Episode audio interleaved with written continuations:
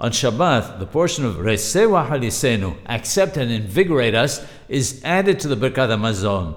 If during the Friday night or Shabbat morning meals one forgot to include it in the Birkat Hamazon, one must repeat it.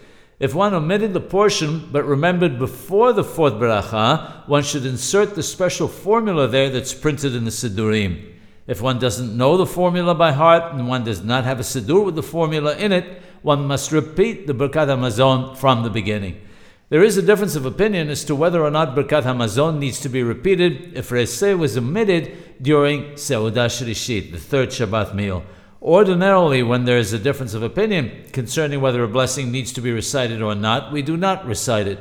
However, those who follow the Sod, the Kabbalah in this matter, should repeat it, since according to the Kabbalah, there is no difference between the third meal and the previous two.